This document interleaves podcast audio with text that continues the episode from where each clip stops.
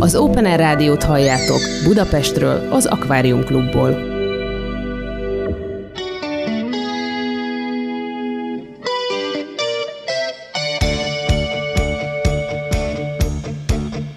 A Mozduljunk Együtt Egymásért mesék azokról azoknak, akiknek fontos a társadalmi felelősségvállalás. Műsorunk termék megjelenítés tart. Sziasztok, kedves Open Air Rádió hallgatók, itt vagyunk, hiszen kedv van, és ilyenkor 4-től 5-ig a Mozduljunk Együtt Egymásért című műsorunkat hallhatjátok, ahova mindig olyan kedves vendégeket hívunk, akiknek fontos a társadalmi felelősségvállalás, illetve akik életükkel valamilyen példát mutatnak számunkra.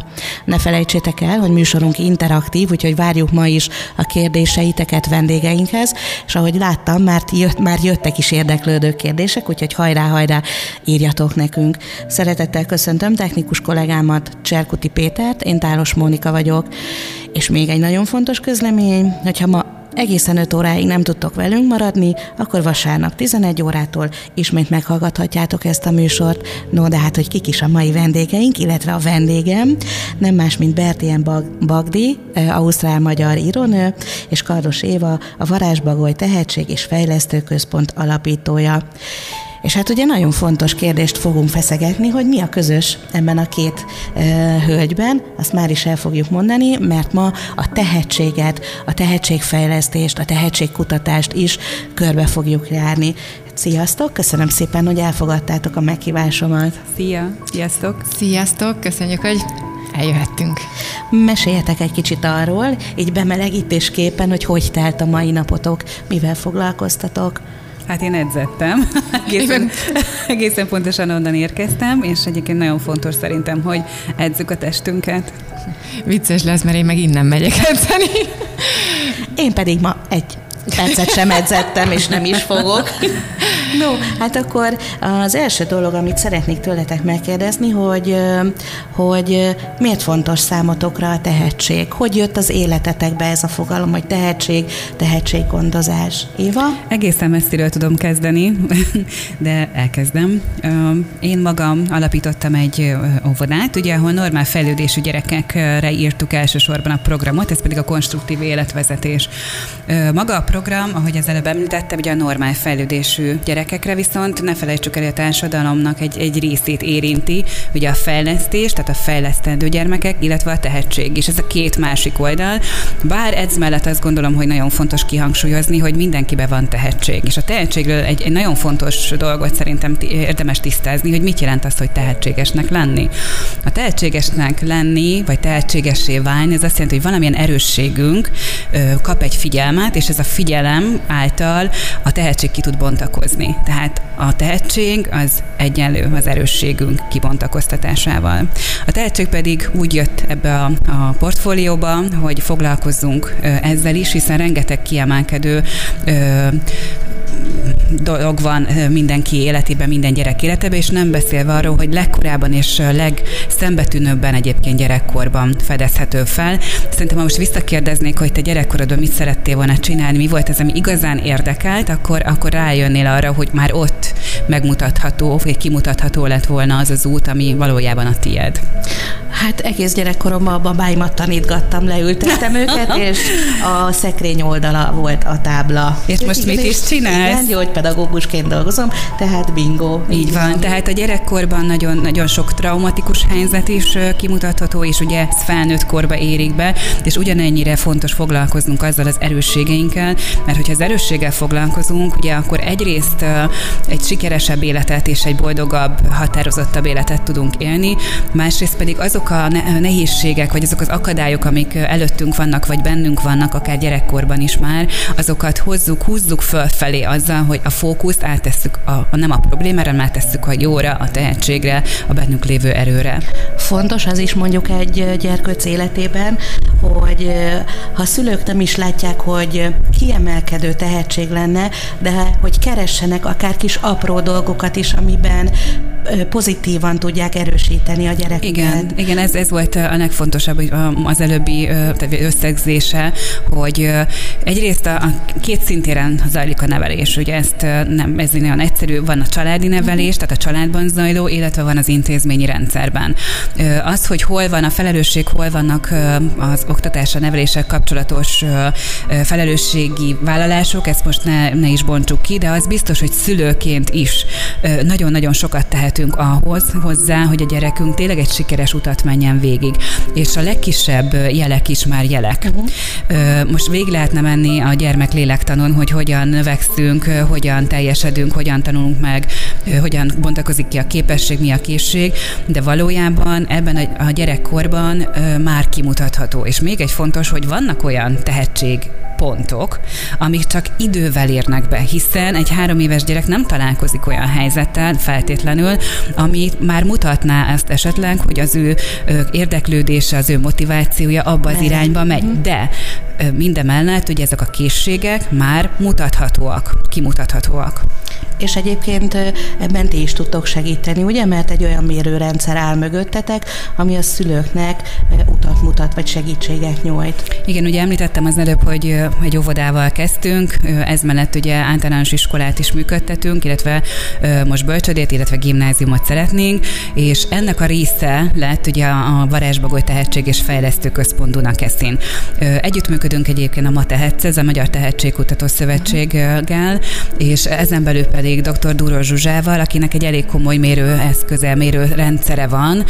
Azt se titok, ő el szokta mondani, hogy ezt egyrészt külföldről adaptáltuk, de már rengeteg gyereknél ö, sikeresen bevetette, és, és mutatott ki tehetség uh-huh. ígéreteket, tehetségcsírának nevezi egyébként, hiszen csak ott van benne, és hogyha nem bontakozik ki, akkor nem feltétlenül jön ki. Igen, tudjuk szűrni a gyerekeket, és szeretnénk is szűrni, és ezért el is indítottunk egy pályázatot, amit ennek a pályázat keretében Észak-Pest, Észak-Pest megyei régióban több mint száz gyereket tudunk most leszűrni, ez szeptemberben indul uh-huh. ez a program, és ebből pedig 20 gyereket tudunk teljesen ingyenesen egy éven keresztül kísérni a tehetség kibontakoztatásában. De itt nem állunk meg, nem szeretnénk megállni, mert ennél sokkal többen vannak. És szeretnénk olyan cégeket bevonni, akik akár termékkapcsolással látnak ebben fantáziát, hiszen ha a gyereket megsegítjük, akkor ugye, ahogy az előbb is említettem, akkor a tehetségek jut Szárnyalni fog. Így van, szárnyalni Na, fognak. erre még visszatérünk, de Berti, nálad? Nekem is fontos a gyerekek tehetséggondozása. Én magam is egy eléggé tehetséges gyermekként indultam útnak, szinte így akartam felhívni magamra a figyelmet az elvált szüleimnél, hogy én mennyire tehetséges vagyok ebben, abban, abban. És ez így velem is maradt, mert aztán nem teljesítették ők úgymond azt a vágyamat, amit szerettem volna, hogy színésznő legyek. Hála Istennek egyébként, mert ez csak később ért be, akkor még nem biztos, hogy azon az úton mentem volna végig. Tehát azt, hogy valaki tehetséges, és aztán mikor bontakoztatja ki, azt majd hozza a sors. Uh-huh. Úgyhogy nem lehet csak feketén-fehéren azonnal eldönteni, hogy fú, akkor ebben. De természetesen fontos már fel, felmérni, hogy ki miben tehetséges. És most egy olyan regényt írtam, amely a Leonardo da Vinci szüleinek szerelmi történetéről szól, és mint tudjuk, Leonardo egy rendkívül tehetséges ember, és nagyon sokszínű.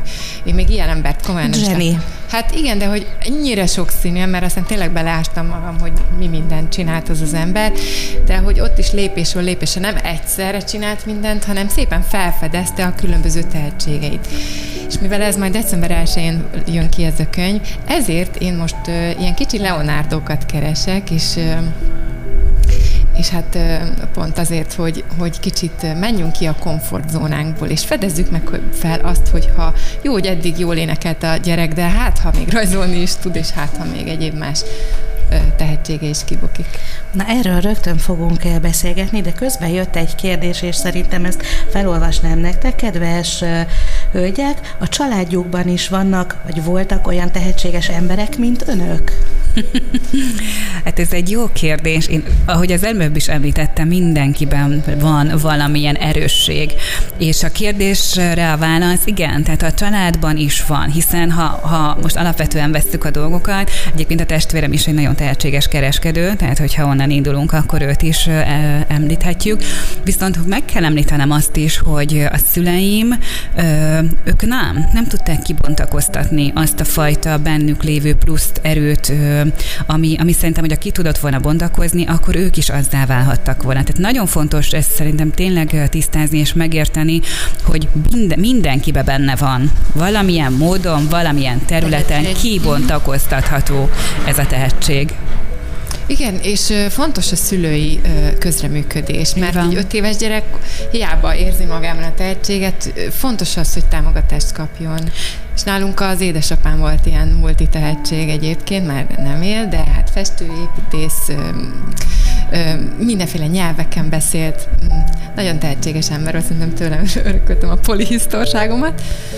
Úgyhogy én... nálunk is vannak, igen. Egyetértek azzal, hogy szerintem mindenkinek van valamihez tehetség. És én szeretnék még egy dolgot ide berakni, hogy ha a tehetséges, tehetség csíránk, ami bennünk van, azt nem kapunk hozzá megfelelő hátteret és elég lehetőséget, hogy ezt kibontakoztassuk, azt nagyon-nagyon sok esetben negatív, destruktív irányba fordul. Tehát, hogy ez, ez azért fontos tisztázni, mert, mert a, most nem akarok ebbe belemenni a kriminál pszichológiába, de hogy a, a bent a börtönben lévő fiatal felnőttek többségében ott a tehetség, és csupán azért kerülnek a másik oldalra, oldalra, mert nem kapták meg azokat a körülményeket, amivel ők a pozitíva, tehát pozitív irányba tudtak volna fejlődni, és szerintem ez is egy nagyon-nagyon fontos rész. És szerintem a tehetség ugye mind a kettőtökben ott van, ott van hiszen Berti sikeres írónő lett, sőt azért a színészet felé is fordultál, ha jól tudom, és Éva pedig a tehetségének köszönhetően létrehozta ezt a központot, ami sok-sok gyerköcnek segít. Így van. De térjünk vissza erre a pályázatra, illetve a amit, Igen. amiről beszélgetni fogunk. Ugye a sokoldalú szuperhősök tehetségkutató versenyét hirdetted meg, Berti. Hogy jött az ötlet, és miért? Ugye az előbb említettem, hogy a könyveim kapcsán, ugyanis ennek a versenynek az alapját egyébként a mesekönyvem alkotja, vagy adja, ami pedig Lili kalandja a szivárványon túl. Itt a szivárvány valójában a reményt jelképezi, illetve a sokszínűséget a tehetségekben. Próbálom a fókuszt most erre fordítani. Úgyhogy az ötlet onnan jött, hogy valami, szeretek mindig úttörő lenni, és valami egyedit alkotni, és tényleg most szerintem ilyen verseny még nem volt, ahol az a cél, hogy fedezzük fel a sokszínűséget a gyerekekben.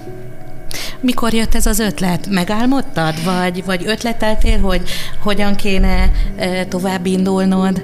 Tudod, a dolgok maguktól alakulnak, és nekem mindig problémám volt a marketinggel, és egyszer csak össze találkoztam egy krisnás férfival az utcán, nem nagyon szoktam megállni egyébként, hogyha sietek, de itt most pont egy találkozom volt, ő pont ott állt. Beszélgettünk erről, az, hogy van egy mesekönyvem, stb. És akkor mondta, hogy van egy barátja, aki segíti a mély szegénységben élő gyerekeket azáltal, hogy megrajzoltatja őket, és a rajzaikból képeslapot készít, és a képeslapot pedig eladja, és az abból befolyt összegből eteti őket. Úgyhogy mondta, hogy menjek, olvassak fel a mesekönyvből, és akkor rajzoltassuk meg a gyerekeket. Na, innen indult az egész, és akkor nekiálltam, és két napig meditáltam, esküszöm nektek, és brainstormingoltam az égiekkel, felsőbbénnel, angyalokkal, mindenki, és ilyen szavakat kaptam. És azért ennyire összetett ez az egész, hogy, hogy ilyen minden minden összefügg, akkor majd a jövendőbeli könyvemnek is lesz egy, egyfajta marketingje, a mesekönyvnek is lesz egy fajta marketingje, és mindenki nyer benne. A szülők összehozzuk a családot, mert azért ez egy családi projekt lesz, a nyeremények is családi nyeremények. Úgyhogy a cél az, hogy mindenki nyerjen, a gyerekek az élen. Kinek szól a pályázat? 5 és 12 éves gyerekeknek szól jelenleg, de megmondom őszintén, hogy vannak már kezdeményezések, hogy toljuk már ki 14 évesre, még uh-huh. nem tudom, még nem döntöttem, egyelőre még 5 és 12 éves gyerekeknek. És az 5 és 12 éves gyerekek csoportjában is vannak még további kategóriák, vagy így mindenkit egyformán fogtok um, zsűrizni? Köszönöm a kérdést, nagyon jó. Nem, három kategória lesz, 5-6 évesek, 7-9, illetve 10-12 évesek között, tehát így bontjuk le a kategóriát, sőt, még lesz csoportos kategória is. Azért mondtad, hogy összehozza a családokat ez a pályázat, mert hogyha mondjuk egy öt éves gyerkőc megnézi, vagy elolvassa a mesekönyvet, nem biztos, hogy tudja még egyedül átlátni, értelmezni, levonni a, a lényeget, és esetleg a szülők segít hetnek nekik? Egyrészt nagyon jó a meglátásod. Eleve szeretném, ha együtt olvasnák el a könyvet. Uh-huh. Uh, igen, beszélgessenek róla. Maga a könyv egy pozitív életre, szemléletre nevel, és arra abban segít, hogy hogyan hallgass az intuíciódra minél jobban az angyalok segítségével. Tudjuk, hogy jobb, hogyha néha becsukjuk a szemünket, és a szívünkkel érzünk, szívünkkel gondolkodunk, szívünkkel látunk, szívünkkel hallunk, nem pedig az analitikus mhm. elménkkel. Uh-huh. Ez a hosszú életükre jó tanács lehet egyébként hosszú, tehát egész életükre tanács lehet. Illetve ö, maga az alkotásban is, igen, inspirálhatja, beszélgessünk róla. Ő, ő neki kell lefotóznia, ő neki kell feltenni a, az, a videót fölvennie a, a, ugye arról, hogy a gyerek alkot, neki kell elküldenie. Mm. Tehát egy, egy komoly együttműködés, komoly projekt, családi projekt. Évához fordulok, fontos, hogy a szülők tudjanak együtt gondolkodni, együtt alkotni a gyerekekkel? Hát a kérdésben benne van a válasz, tehát természetesen ez egyik legfontosabb. Igen, Tehát azt gondolom, hogy szülőként egyrészt megszületik a gyermek van egy alapvető probléma, hogy nem tanuljuk meg, hogy hogyan váljunk szülővé. Tehát nincsen hozzá igazából egy, egy utász, hogy azt hogyan lehetne jól csinálni. Viszont van egy ösztönünk, és az ösztön, és hogyha visszatérünk itt a Bertinek is ugye a, a mondanéval, hogy a szívünkre hallgatunk, az egy, az egy nagyon jó kiinduló alap. És igen, a családok az úgy néz ki, hogy anya, apa és a gyerekek. Tehát ugyanannyira azt gondolom, hogy szükség van az apára is, mint mintára, mint amennyire az anyán, anyára mintára is, mint minta. Mind a kettő más minőség és mást tud képviselni, és, és felhívom rá a szülők figyelmét, hogy, hogy ezt tartsák igenis fontosnak, hogy minél több közös program legyen, minél, köz, minél több közös projektet hajtsanak végre. És soha nem az számít, én azt gondolom, hogy mennyi időt tölt együtt egy család, hanem azt milyen minőségben Minőség. teszi. Uh-huh. Amikor mondjuk elmennek hozzád egy erkőccel a tehetséggondozás vagy fejlesztésre, akkor a szülők szakemberekkel is szoktatok konzultálni? Az egyik hát, legfontosabb hogy... része, ugye, hogyha most a fejlesztés vagy a tehetségről beszélünk, de akár az óvodai felvételről, vagy az mhm. iskolai felvételről, nagyon fontos az, hogy hasonló értékrendet valljunk. Hiszen egy oktatásban, most kicsit szétszedem a kettőt, tehát az uh-huh. oktatásnál, tehát az óvodai és iskola kapcsán mi átadunk egy, egy bizonyos szellemi tudást, és bizonyos értékrendet képviselünk. Hogyha ez nem egyezik, akkor akkor nem tud jól működni ez a közös kooperáció. Volt már ilyen? Nagyon sok, Volt? így van. És én szerintem nagyon fontos az is, hogy, hogy vezetőként, tulajdonosként meg kell tudnunk ilyenkor húzni a határt egyrészt, másrészt pedig igenis szükséges az, hogy, hogy, hogy ezt elmondhassuk a szülőknek. Hogy ezt elmondhassuk a szülőknek, hogy, hogy, hogy értjük, semmi probléma azzal, hogy esetlegesen más, más értékrendet képviselnek, akkor mi nem mi vagyunk az a megfelelő közeg, ahol, ahol az ő gyermeke tud nevelkedni. Ezt ilyen esetben egyébként tudomásul veszik, vagy próbálnak változtatni? Én szerintem nem, a, tehát, hogy ez egy értékrend, uh-huh. és az értékrendet nem, nem, ga, nem gondolom, hogy meg kéne változtatni, uh-huh. hiszen ők az abban nevelkedtek, ott van a minta, ott van a, az elhivatottság, tehát nem hiszem, hogy ezt meg kéne bármiért is változtatni, még ha ők, viszont ha ők úgy gondolják, hogy ebben ők változást szeretnének, akkor mi abban is partnerek tudunk lenni. És akkor áttérek a másikra, ugye a tehetség és fejlesztett maga a központ kapcsán, ugye a gyermekkel egy anamnézist vetetünk föl, amit ugye a szülő tud. Tehát nagyon fontos az, hogy milyen születési körülményei voltak, milyen, milyen terhességi időszakában milyen dolgok érték esetlegesen a szülőt. Ezek mind-mind árulkodó jelek. És az előbb beszélgettünk itt a szünetben, hogy, hogy ugye hogyan is növekszünk föl. Tehát, hogy van egy agyi fejlődés, ez szerintem ez is egy nagyon fontos része, és erre épül ugye a, a mozgás. És ezek egymásra hatással vannak, és hogyha valamelyik megreked, ugye az a másikat is gátolja. És ezen belül még egy fontos dolog van, hogy olyan szinapszisok, idegi összeköttetések vannak ugye az emberi agyban, ami ha vannak olyanok pontosabban, ami az az első hat évben fejlődik. És ha ez az első hat évben nem éri stimuláció, tehát nem éri hatás, vagy pedig nem elég, vagy nem megfelelő, akkor abszolút elképzelhető, hogy ki se tud fejlődni bizonyos készség vagy képesség. Egyébként a beszéd is egy ugyanilyen dolog, ezt ugye gyógypedagógusként szerintem most itt alá is tudod nekem támasztani, hogyha az első pár évben a gyermek nem beszél, vagy nem beszéltetik, vagy nem olyan közegben van, akkor ez már nem tanulható. Így van, így van. Térjünk vissza egy picit a, a pályázathoz, a tehetséggondozáshoz. Ugye mondtad, hogy a, a meséd az alapja ennek a pályázatnak, de hol lehet elérni ezt a mesekönyvet? A könyvesboltokban is, illetve az én weboldalamon is meg lehet rendelni, akkor dedikálom a www.bertiembagdi.com című oldalon. Még szeretnék, bocsánat, visszatérni, arra nagyon értékes dolgokat mond az Évi, én is, én is csak tátott szája hallgatom, hogy még egy dolgot hozzátennék, egy nagyon fontos szülői dolog, szülői mm, érték, amit adhat, amit talán a legnagyobb, amit adhat a gyereknek egy szülő, az a belevetett hit. Uh-huh. Mert uh, sok uh, művészt figyelek, akik sztárok lettek, és azt kell, hogy lássam, hogy ott mindig az volt legtöbbször, hogy a szülő elhitte, hogy a gyereke akár sztár is lehet, és megtett mindent annak érdekében, hogy megfelelő tanárokhoz járassa, tehát itt azért nagyon nagy szerepe van a szülőnek. A szülői Csak meg kell találni egyébként azt a határt is, hogy hol viszem túlzásba, hol akarom a saját vágyaimat megvalósítani a gyerekembe, és hol nyomom őt teljesen a határokig, és hol van az a pont, ahol még élvezi is a gyerek. Mit gond? Az a hit és a bizalom. Tehát, hogy ez a kettő De együtt.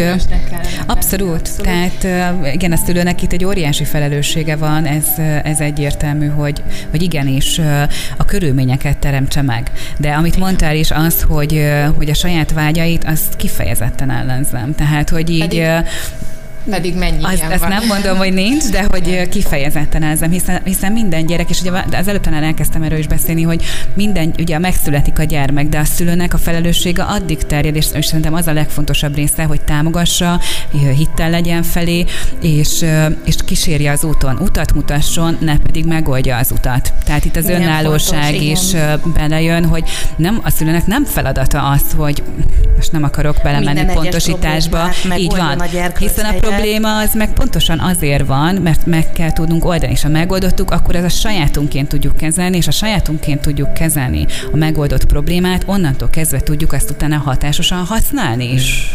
Így van, mit gondoltok, mit láttok, hogy a mai világban, amit most élünk, hogy egy felgyorsult világról beszélek, hogy mennyire tudnak a szülők a gyerekek mögött állni ilyen tehetséggondozás szempontjából.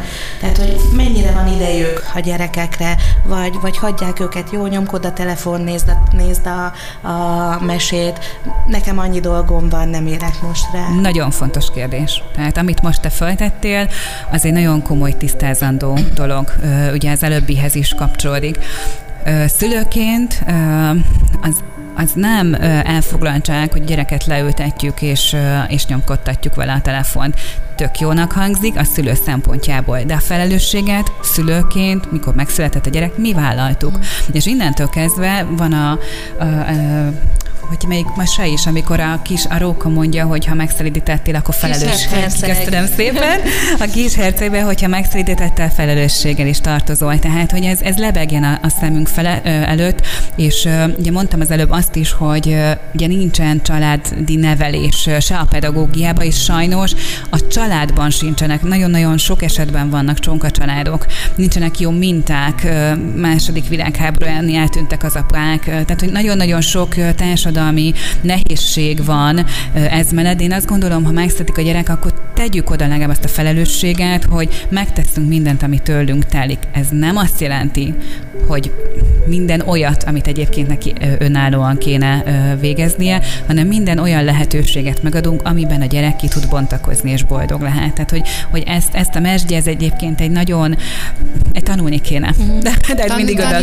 Nekem az a véleményem, hogy én is szülő vagyok, az évi is szülő, úgyhogy azért van tapasztalatunk is, tehát nem csak a könyvből olvasok, amiket mondunk. én tapasztaltam, rengeteg mindent csináltam a gyerekekkel kiskorukban, de tényleg, tényleg, mm, talán akkor még nem is volt ennyire durván ö, divat. Nem vagyok annyira öreg, de azért akkor még ennyire nem volt nagy divat ez a tabletezés. Szerintem az elmúlt három-négy évben ö, súlyosbodott a helyzet. Ö, meg tudom érteni azokat a szülőket, akik akarnak egy kis nyugalmat, de Lehet legyen ebben is, is egy balansz. Én azt mondom neked, hogy nem kell szélsőségben élni. Nem kell állandóan az, agyalni, hogy foglalkoztasd a gyereket. Na pont ezt akartam Igen, kérdezni, meg, ez... hogy ez is most van, nem, hogy nem programokat kell. szervezünk, hogyha ha vasárnap nem megyünk el három Igen. helyszínre, akkor úgy érzi némely szülő, hogy akkor ő már rossz, vagy ő, ő, ő nem tett oda mindent. Pont ezt akartam mondani, hogy nem az a cél, hogy itt most mi megmondjuk a, a hú, de akkor jó szülő legyél, mert ha nem, akkor, akkor a gyereked, mit tudom én, rossz felnőtt lesz, mert ez sem igaz, csak találjuk meg az egyensúlyt. Akkor mondjuk azt, hogy egy órát odafigyelek a gyerekre, azt, amit mondta az Évi is, hogy az minőségi idő legyen. Mert ennyi, képzeljétek el, elég a gyereknek. Egy óra teljes, kizárólagos figyelem. És a nyugodtabb is, utána meg lehet neki engedni, hogy jó, akkor én egy órát foglalkoztam veled, akkor egy órát tablettezel, de hogy ebben mindig legyen egyensúly. Talán ebbe próbáljuk meg megtalálni. És egyébként meg annyira gyorsan felnőnek a gyerekek, és kirepülnek. Hogy Ó, hát tudjátok, tíz évetek van, összvisz.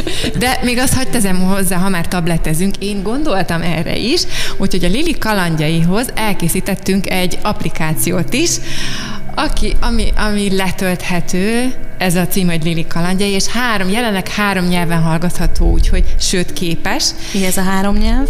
Angol, német és magyar. Most már le van fordítva olaszra és szlovákra is, most már csak föl kell valakinek olvasnia, úgyhogy az is meg lesz. A célom, hogy amellett, hogy tabletezik, valami hasznosat csináljon a mhm. tabletjén. Tehát ez a, a nyelvtanulásban is segít, mert eredeti nyelveken, tehát anyanyelvű uh, felolvasások vannak, igen. És maga a mesekönyv is kétnyelvű. Tehát a, ha valaki megveszi, az is vagy magyar-angol, vagy magyar-német. Úgyhogy egyébként nem csak a verseny miatt javaslom, hogy vásárolják meg, hanem azért is, mert először is nagyon jó az értékrend, nagyon jó az életszemlélet, amire tanít, a nyelvtanáshoz is jó, és gyönyörűek az illusztrációk is. No, itt fogjuk folytatni. Most egy kicsit elmegyünk zenélni, de maradjatok velünk, hamarosan jövünk vissza.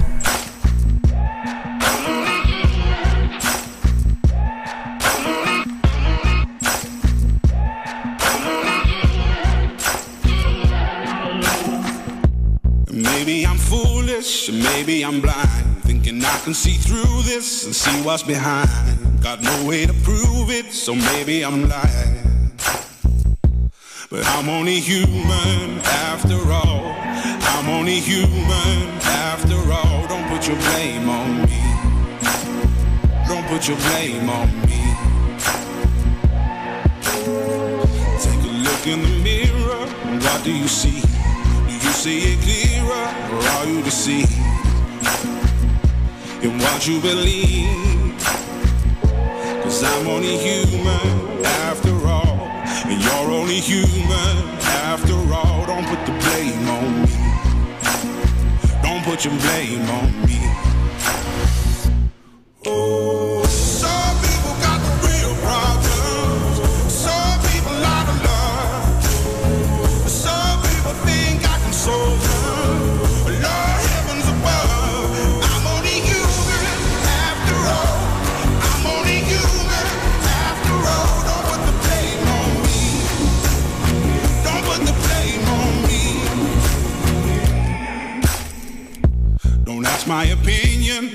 Me to lie.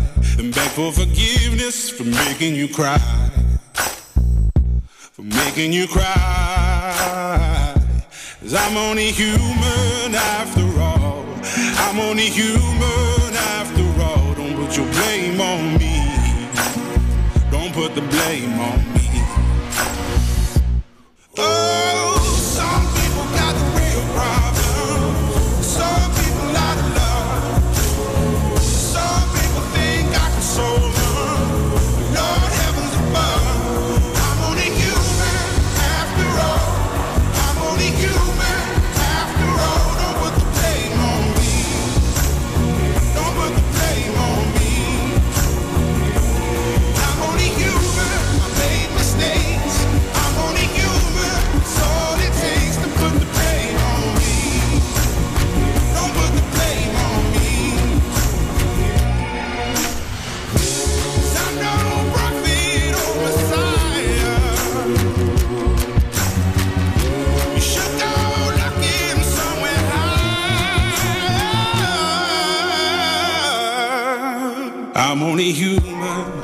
After all.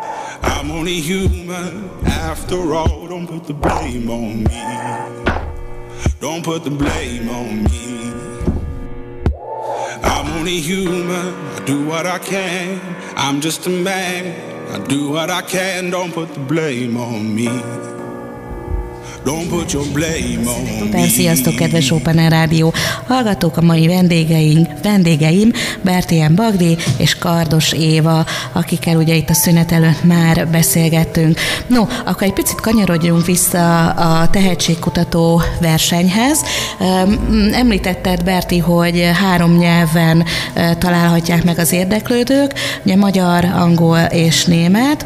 Ezzel az is volt a célod, hogy ne csak Magyarország, nem ne csak Magyarországról pályázzanak, hanem esetleg a külföldön élő érdeklődők is?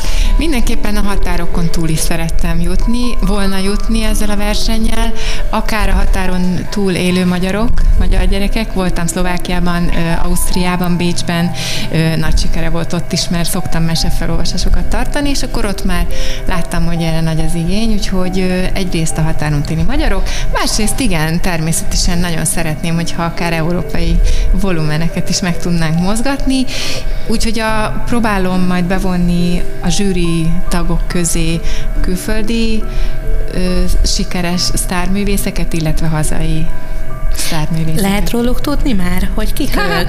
Nem. Nem.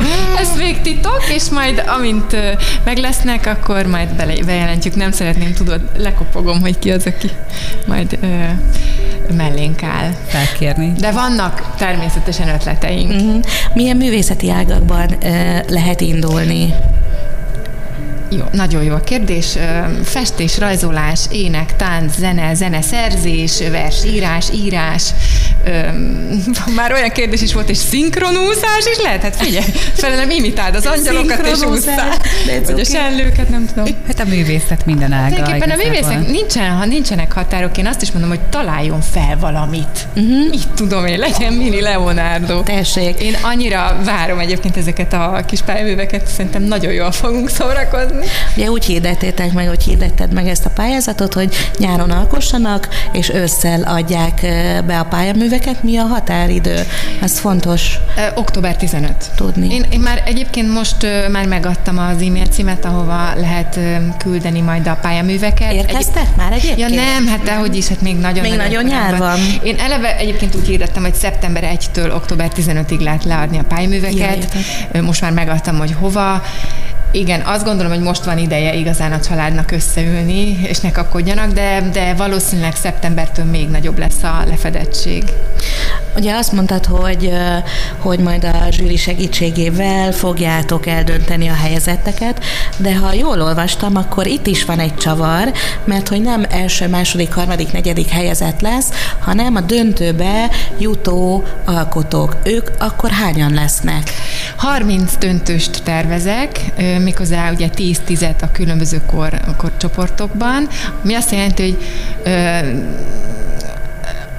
lesz egy elődöntő, előválogató szakmai zsűrigárdánk, akik a középdöntőbe válogatják be gyerekeket, és akkor lesz egy sztárzsűri, akik a mentorok lesznek, és akkor ők fogják majd a döntősöket kiválasztani, és minden sztár egy három, ugye a három korcsoport szerint kiválasztja a kedvencét, így lesz, ugye reményem szerint 10 sztár lesz a, a, a zsűriben, reményeim szerint akkor így 30 döntősünk lesz, mert ö, azért én úgy sejtem, hogy sok jelentkezünk lesz, és szeretnék minél több gyereket díjazni, és a 30 döntős viszont már sorsolással fogja, tehát sorsol, ki fogjuk sorsolni a 30 döntős közül az igazi, tehát ugye nem az igazi, hanem azt mondom, hogy a nyerteseket, akik... Ja, tehát nem úgy sorsoltok, hogy az els, első helyezett, második helyezett, nem. harmadik, itt hanem már nem lesz. a díjakat fogjátok kisorsolni. Igen, itt már nem lesz rangsor. Hű. Aki már bekerült a döntőbe, az már, az már valószínűleg Nyert. egy kimagasló teljesítmény nyújtott. Én nem szeretném se a zsűrit stresszelni, se a gyerekeket. Itt nem az a cél, hogy minden áron ö, ö, leizzasszuk mind a két felet, meg a szülőket, hanem legyen ez egy fair play. Azt gondolom, hogy a 30 legjobból már aztán tényleg nagyon nehéz lenne. Főleg hát az embernek a szíve, meg mindenkinek adnék díjat. Persze. Úgyhogy, úgyhogy itt most tényleg az égiek segítségét fogom hívni. Én hiszek az, az Isten igazságosságban, és természetesen azt szeretném, hogyha az a 30 gyerek egy tehetséggondozásban is részesülne, tehát a zsűri, a mentorok, a kiválasztott három ö, protezsátjukkal alkotni fognak valamit, az alkotást föltesszük aukcióra, és az abból befolyó pénzt fordítjuk majd annál a bizonyos zsűri tagnál magánórákra. Uh-huh. Ez volt az elképzelés, és ezt mind a 30 gyerek meg fogja kapni. Uh-huh. És azon túl lesz még a Disneyland, a, a családi Disneyland utazás, a kalandparkok, a, az állatkerti séták, a csodák palotájába belépők és itt jön képbe és Éva. Itt jön képbe Éva. És ez a, ez a csatlakozási pont kettőtök között, mert hogy Éváik is, vagy Éva felajánlott egy nagyon komoly díjat, én azt gondolom. Mesélj erről. Hát igen, tehát nagyon sok mindenről beszéltünk a pályázat kapcsán, és azért is volt érdekes, mert hogy nagyjából egy időben kezdtük el a pályázatokat, tehát nálunk is fut ugye egy pályázat, ugye Bertinél is fut egy pályázat. De bocsáss meg, hogy szabadba vágok, ti ismertétek már egymást? Igen, ismertük egymást, van egy közös ismerősünk, uh-huh. és ennek kapcsán találkoztunk először, és szó se volt tehetséggondozásról, tehát ez, ez valahogy így jött, tehát megkaptuk szerintem ezt a lehetőséget, hogy együtt dolgozzunk ebben a témában, és több, több szálon is gondolkodtunk, hogy hogyan tudnánk ezt jól csinálni, de én azt gondolom, hogy se én nem tudom bedarálni a mi tehetséggondozásunk alá ezt, hiszen ez egy különálló és tényleg egy fantasztikus dolog, amit Berti létrehozott, és ugyanannyira fantasztikus a másik, amit mi hoztunk létre, hanem inkább azt gondoltam, hogy ha már van egy lehetőségünk, akkor ugye az, amit az előbb is mondtam, hogy 100 gyerekből 20 gyereket egy éven keresztül fogunk tudni fejleszteni, hogy ezt az egyik díjat, ami nagyjából 500 ezer forint értéket képvisel, felajánljuk majd az egyik gyermeknek, aki a 30-ból fogjuk kiválasztani, de hát ez a sorsolással. Ez abszolút Ez annyira érdekes lesz majd akkor, hogy kit melyik díj fog megtalálni. Ez szerintem külön csoda lesz. Uh-huh. És, és, és állítom, hogy biztos, hogy ö, mindegyik nagyon jó helyre fog kerülni. Én nagyon hálás vagyok az Évinek egyébként, mert ö, ez abszolút emeli ennek az egész versenynek szerintem a, a, a színvonalát, hogy egy ilyen prominens díjat föl tudunk ajánlani. Mert végül is hát miről szól ez az egész, mint a tehetséggondozásról. Hát és a hosszú távú És a hosszú távú. Én még ugye akkor, amikor ezt kitaláltam, hogy a zsűri mentorálnak, az egy, az, az én ö, elképzelésem volt, de amikor Évi följött ezzel, hogy ezzel az ötlettel, hogy, hogy akkor náluk van erre lehetőség, én nagyon-nagyon örültem neki. Szerintem egyébként, bocsánat, csak így, hogy mondtad ugye, hogy 30 gyermeket már ugye sorsolással választják, ez nekem nagyon szimpatikus volt egyébként, mert... Bocsánat, nem, tehát a 30 gyereket a zsűri választják, bocsánat, a 30 gyerekből, a díjakat, igen, jó, hogy így tiszta, mert hogy valójában a tehetség mérés mihez képest a kérdés. Én azt gondolom, hogy elsősorban önmagunkhoz képest, tehát a gyermek saját magához képest tudja önmagát meghaladni. Tehát ha már összehasonlítjuk az embereket egymással, az már egy olyan versenyhelyzetet tud eredményezni, amiben mindig van valamilyen sérült. Uh-huh. Tehát a másik oldalon ez mindig sérül, hiszen, hiszen ő is lehet, hogy sokkal tehetségesebb egy másik területen, vagy más alkotásban. Tehát én azt gondolom, hogy ha a tehetségről beszélünk, és arról, hogy, hogy kik vagyunk mi ebben, mint akár gyermek vagy felnőtt, akkor elsősorban azt nézzük meg, hogy magunkhoz képest mit haladtunk, és hova tudunk jutni. Ez szerintem egy nagyon fontos nézőpont. Így van. Fontos, és ezt a szülőknek is el kell megmondani a gyerekeknek, és ezt majd a, lehet, hogy a finálén el kell, hogy mondjuk. Egyébként bejátszuk. Bejátszuk. Me- mennyi időre szól ez a mentorálási program, aki annak a gyerkőznek, aki ezt megkapja? Ugye úgy néz ki maga a tehetség szűrés, amit ugye kibontottunk, hogy száz gyereket tudunk ebbe a pályázati programba bekapcsolni, tehát száz gyereket fogunk szűrni, sokkal több már most a jelentkezés mm. egyébként, de senki ne keseredjen el, tehát egyrészt, ahogy az előbb is mondtam, hogy szeretnénk több céget is bevonni, akik ezt támogatják, és már, már van nem is egy, hanem jóval több, uh-huh. hat olyan cég, akivel együtt fogunk tudni működni ebbe, és 20 gyereket fogunk tudni szintén a pályázati programon belül erre a, ebben a programban egy éven keresztül. Egy év. Igen, egy éven keresztül, és szerintem nagyon fontos ezt kihangsúlyozni, amit kérdeztél Bertut, és hogy milyen, milyen területen. Tehát ebben a korban, ami nálunk is 5-10 éves korosztály egyébként, akit mi most a pályázatba be tudunk kapcsolni, Elsősorban van a művészeti ág, ugye, amit Berti is csinálnak, egy picit mi másképpen fogjuk tudni a tehetségműhelyeket működtetni, tehát most hívjuk tehetségműhelynek, tehát van a művészeti tehetségműhely, ugye van a mozgásos tehetségműhely, tehát ez is egy fontos. Van egy, egy kognitív, amiben elsősorban a matematikai készség jelenik meg, és van egy negyedik, ami most csatlakozott egyébként be a programba, az pedig a programozás. Hiszen a jövő társadalma, ugye az összefüggések, és ugye előbb beszéltünk egyébként a mobiltelefon használatról, meg az egyéb laptopnak a használatáról, tehát a jövőt nem lehet elvenni a társadalomtól, egy ellenben meg lehet őket tanítani nagyon jól, és rengetegen a matematikai és egyéb összefüggések kapcsán fantasztikus programokat tudnak már 5-6-7 évesen írni, ami viszont teljesen más látásmód, mint egy 20-30-40 éves programozónak a, a programja. Hát ha megnézitek a sokkal-sokkal fiatalabb gyerkőcöket, a két-három éves gyerkőcöket már úgy használják a anya-apa mobiltelefonját, kinyitják, felnyitják. Hát én láttam olyat, hogy egy évesen simán bejut a rendszerbe, és meg is nézi, amit szeretne. Tehát, Igen. tehát hogy ez is egy tök fontos téma, szerintem egy nagyon fontos téma, hogy a mobiltelefont nem vehetjük el a gyerkőnctől. Már, már, már nem. Tehát, hogy de igen, szabályozni kell, de hogy mire meg lehetne tanítani kell. a szabályokra. Mi igen. most indítunk egyébként egy programot, az pont arról szól, hogy egyrészt megtanítjuk a szülőket, hogy mi az, amit és hogyan, mennyi ideig lehet engedni, és milyen korlátozásokkal, tehát egy ilyen digitális szülőprogramot, és ezt ugyanúgy visszavisszük digitális gyermekprogramra, ahol viszont a gyerekeket tanítjuk meg, hogy mire használhatják és hogyan. Mert hogy mi, mi történik? Van egy szükségletrendszerünk, ugye? A szükségletrendszere a gyereknek az, hogy ő megfoghassa a telefont és csinálhassa, amit ő akar. Semmi gond ezzel, ez a szükséglet. Ha elvesszük, akkor korlátozzuk, tehát egy destruktív irány. Így van.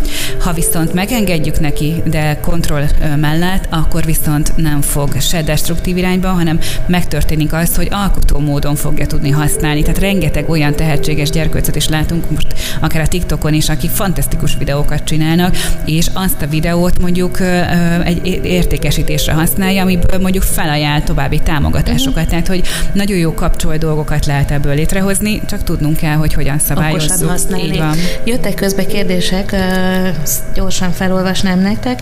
Kedves Berti, miben nehezebb vagy könnyebb az írók helyzete Ausztráliában? Hmm. Milyen szempontból? Mert itt az a kérdés, hogy ezt egy író tette föl, vagy egy lendő író ezt a kérdést. Én azt gondolom, hogy higgyen magában mindenki, és az, hogy ő éppen hol van, a, annak is oka van. Én ott kezdtem, és itt haladok tovább, és azt gondolom, hogy ez szubjektív. Uh-huh. Az abszolút szubjektív, hogy kinek hol könnyebb. Másik kérdés szintén hozzád, melyik áll a szívéhez közelebb, mesekönyvet írni, vagy felnőtteknek regényt? felnőtteknek regényt, mert az hosszabb idő és mélyebb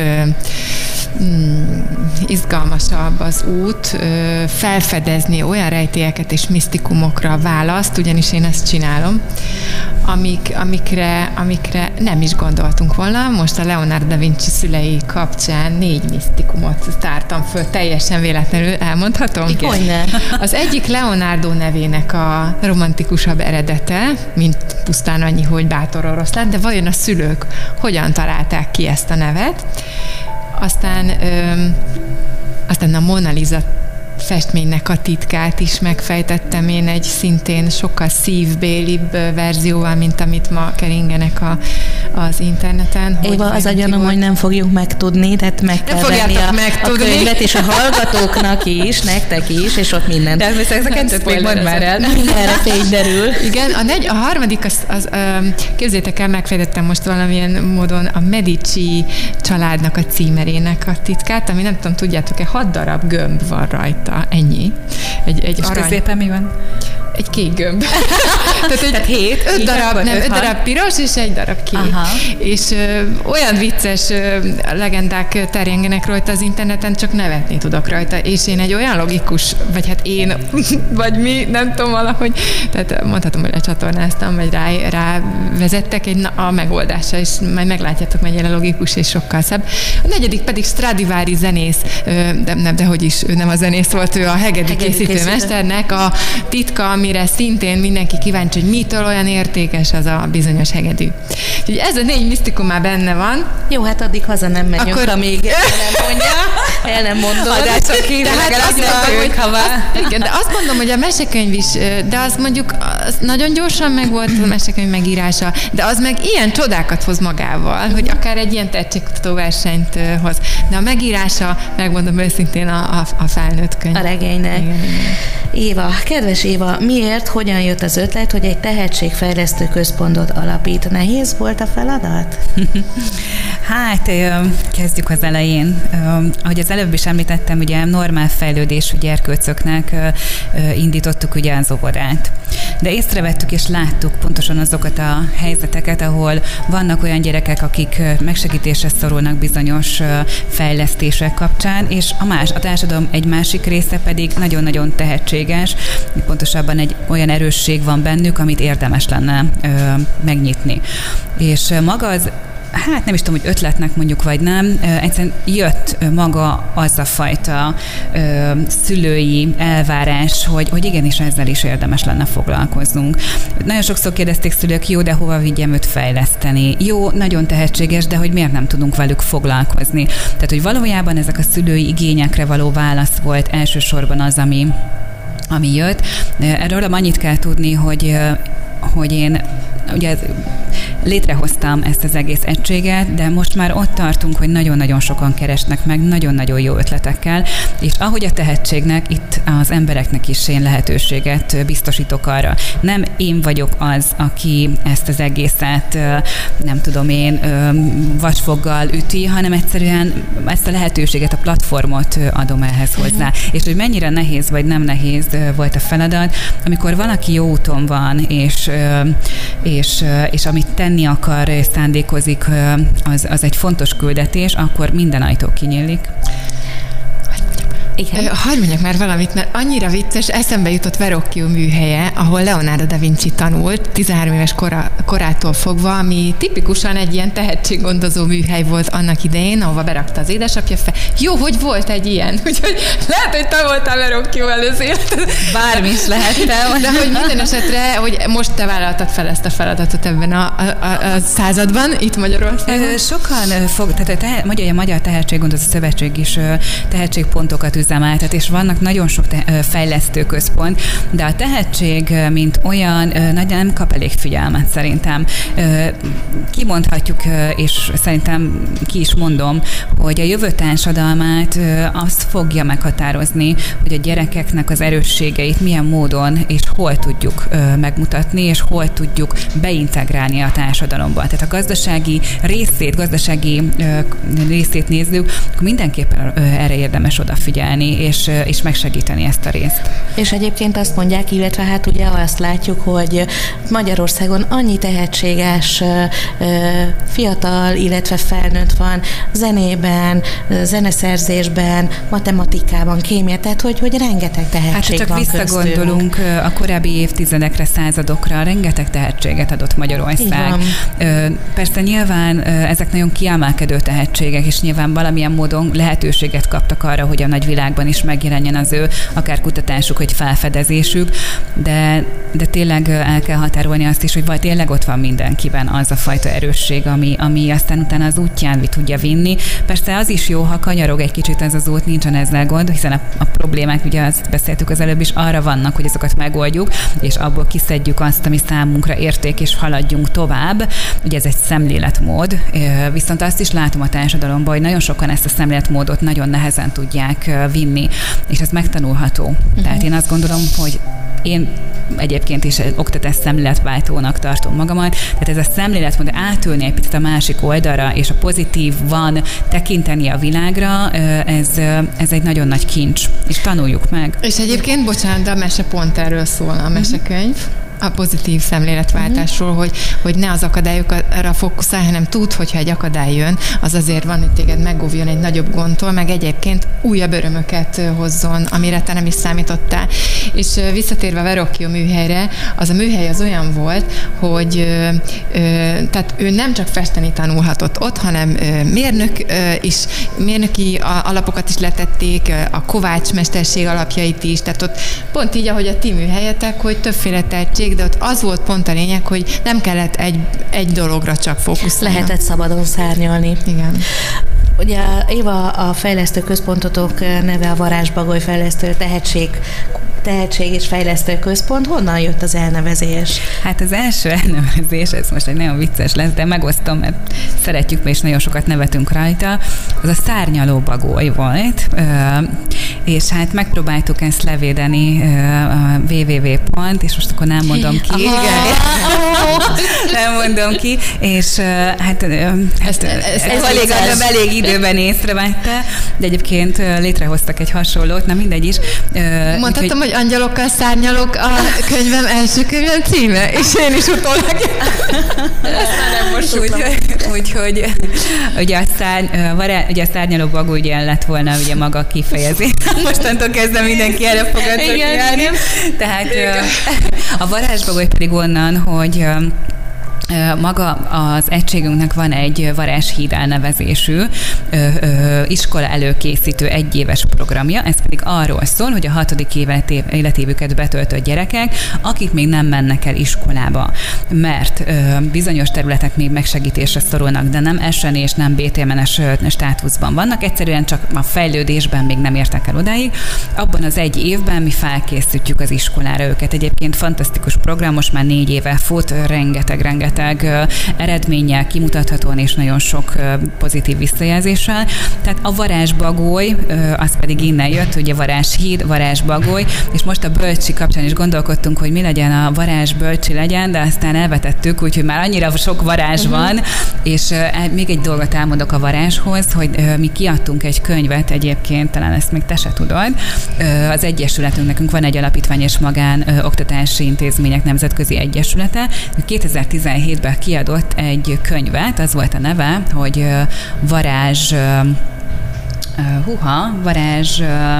Fúvola. N- nem. Mi ez a doboz, amiben bele lehet a kincseket rakni? Kincses doboz. Kincses láda. De ne, láda. láda. szóval de egy, kiadtuk ezt a könyvet, és ennek is az Mi volt... Mi varázs láda? Nem. Majd mindjárt, mindjárt meg fogom mondani, nagyon sok minden van körülöttünk. Ennek a könyvnek az volt a, a célja, hogy jellemfejlődés segítsen. Tehát már akkor is mi is a könyv kapcsán az etikettet, az alapetikettet, illetve az értékrendet szerettük volna a gyerekeknek uh-huh.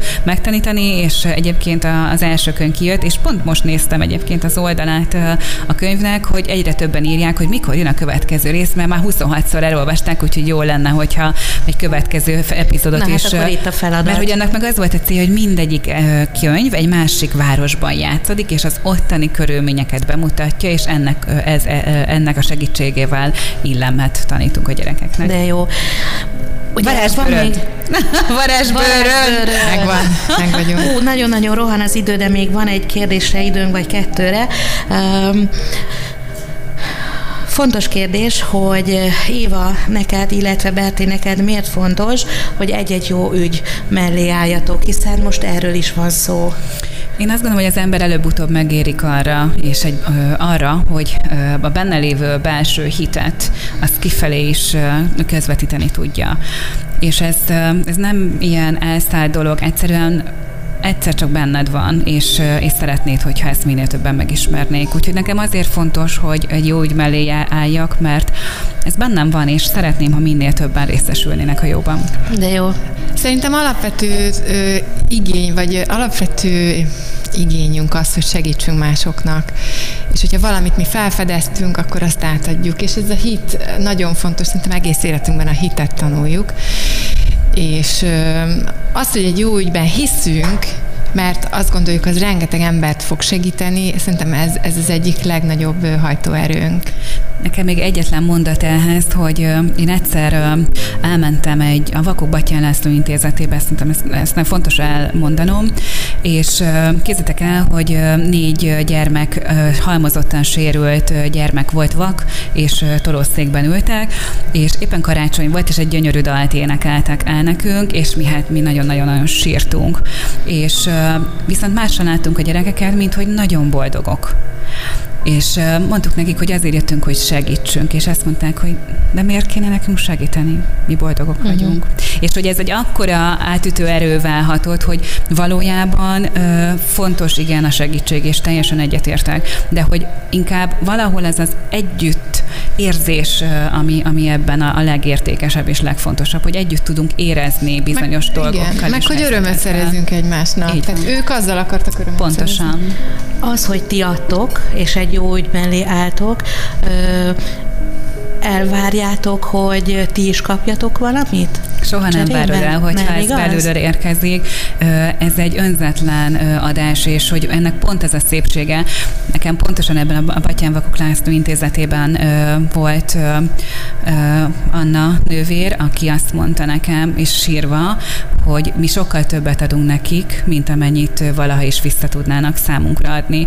És hogy ez egy ilyen nagyon megható pillanat volt. Én azt gondolom, hogy az önzetlen adáson van a hangsúly. Ha már valaki erőszakkal vagy erőltetetten ad, annak, annak vagy elvár értelme. cserébe semmi valamit, értelme nincs, ne is tegye, inkább ne tegye.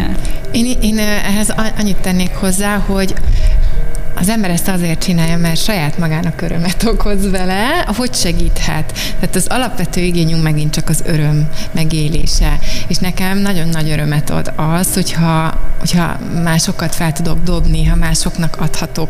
És ők már azzal adnak, hogy részt vesznek benne. Úgyhogy én már abból lefejem magamnak a kis örömforrásokat, vagyok ennyire.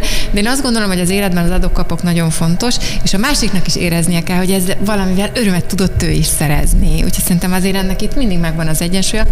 Amit ez a hölgy mondott a Vakok intézetében, szerintem pont nem, mert amekkora örömöt szerezett ez a pár gyerek az énekléssel nektek, hát, hát az is felbecsült. Igen, de ez az ő, ő belső hát személyiségéből érkezett, és hogy ez számára egy, egy kinyilatkoztatás igen, volt igen, inkább, igen. hogy milyen szintű volt a hála a részéről. És hogy nem elvárunk, és nem is várunk semmit cserébe. Én azt gondolom, hogy ha már egy picit így belementél ebbe a részbe, hogy az isteni elvek azok ott vannak, és, és azok pontosan megmutatják a lehetőségeket utána, és megkapunk mindent, amire szükségünk van. Ahogyha az ég azt támogatja, akkor Hát köszönöm szépen, hogy ma itt voltatok velem. Még egy, egy-egy utolsó búcsú gondolatra van időnk. Én hagyd mondjam el, hogy ehhez a meséhez tartozik egy fél perces zene, és már próbáltam itt esetleg kokettálni, hogy leadhatjuk el, ami pont az én üzenetem lenne, hogy nem éri meg bánatosnak lenni, ez benne van a mesében, hogy ez a fő üzenet, mert végül minden úgy is úgy alakul, ahogy számunkra az a legjobb, és hogyha ebben hiszünk, akkor sosem fogunk, nem kell sosem szomorkodni. Éva? Akkor elcsatlakozok a szomorkodás, vagy ne szomorkodjunk rá, hogy én, nekem az talán az egész beszélgetésnek így az eszenciája és mondani valója, hogy hogy higgyünk magunkban, és higgyük el, hogy mindenkiben benne van a belső, belső belül egy olyan erősség, amit ha egy picit is oda fókuszálunk, akkor boldog és egész életet élhetünk. Hát köszönöm szépen, hogy ma itt voltatok velem, és beszélgettünk. Nagyon-nagyon gyorsan elment ez az egy óra, Tényleg? úgyhogy visszavárlak benneteket, akár Köszönjük. már, amikor érkeznek a pályaművek, és akkor tovább tudunk a tehetséggondozásról is beszélgetni. Szépen. Köszönöm, hogy ma velünk voltatok, vagy velem voltatok. Ne felejtsétek el, vasárnap 11-kor ismét meghallgathatjátok ezt a beszélgetést, jövő héten pedig találkozunk kedden 4-től 5-ig, mozduljunk együtt egymásért. Sziasztok! Sziasztok! Sziasztok!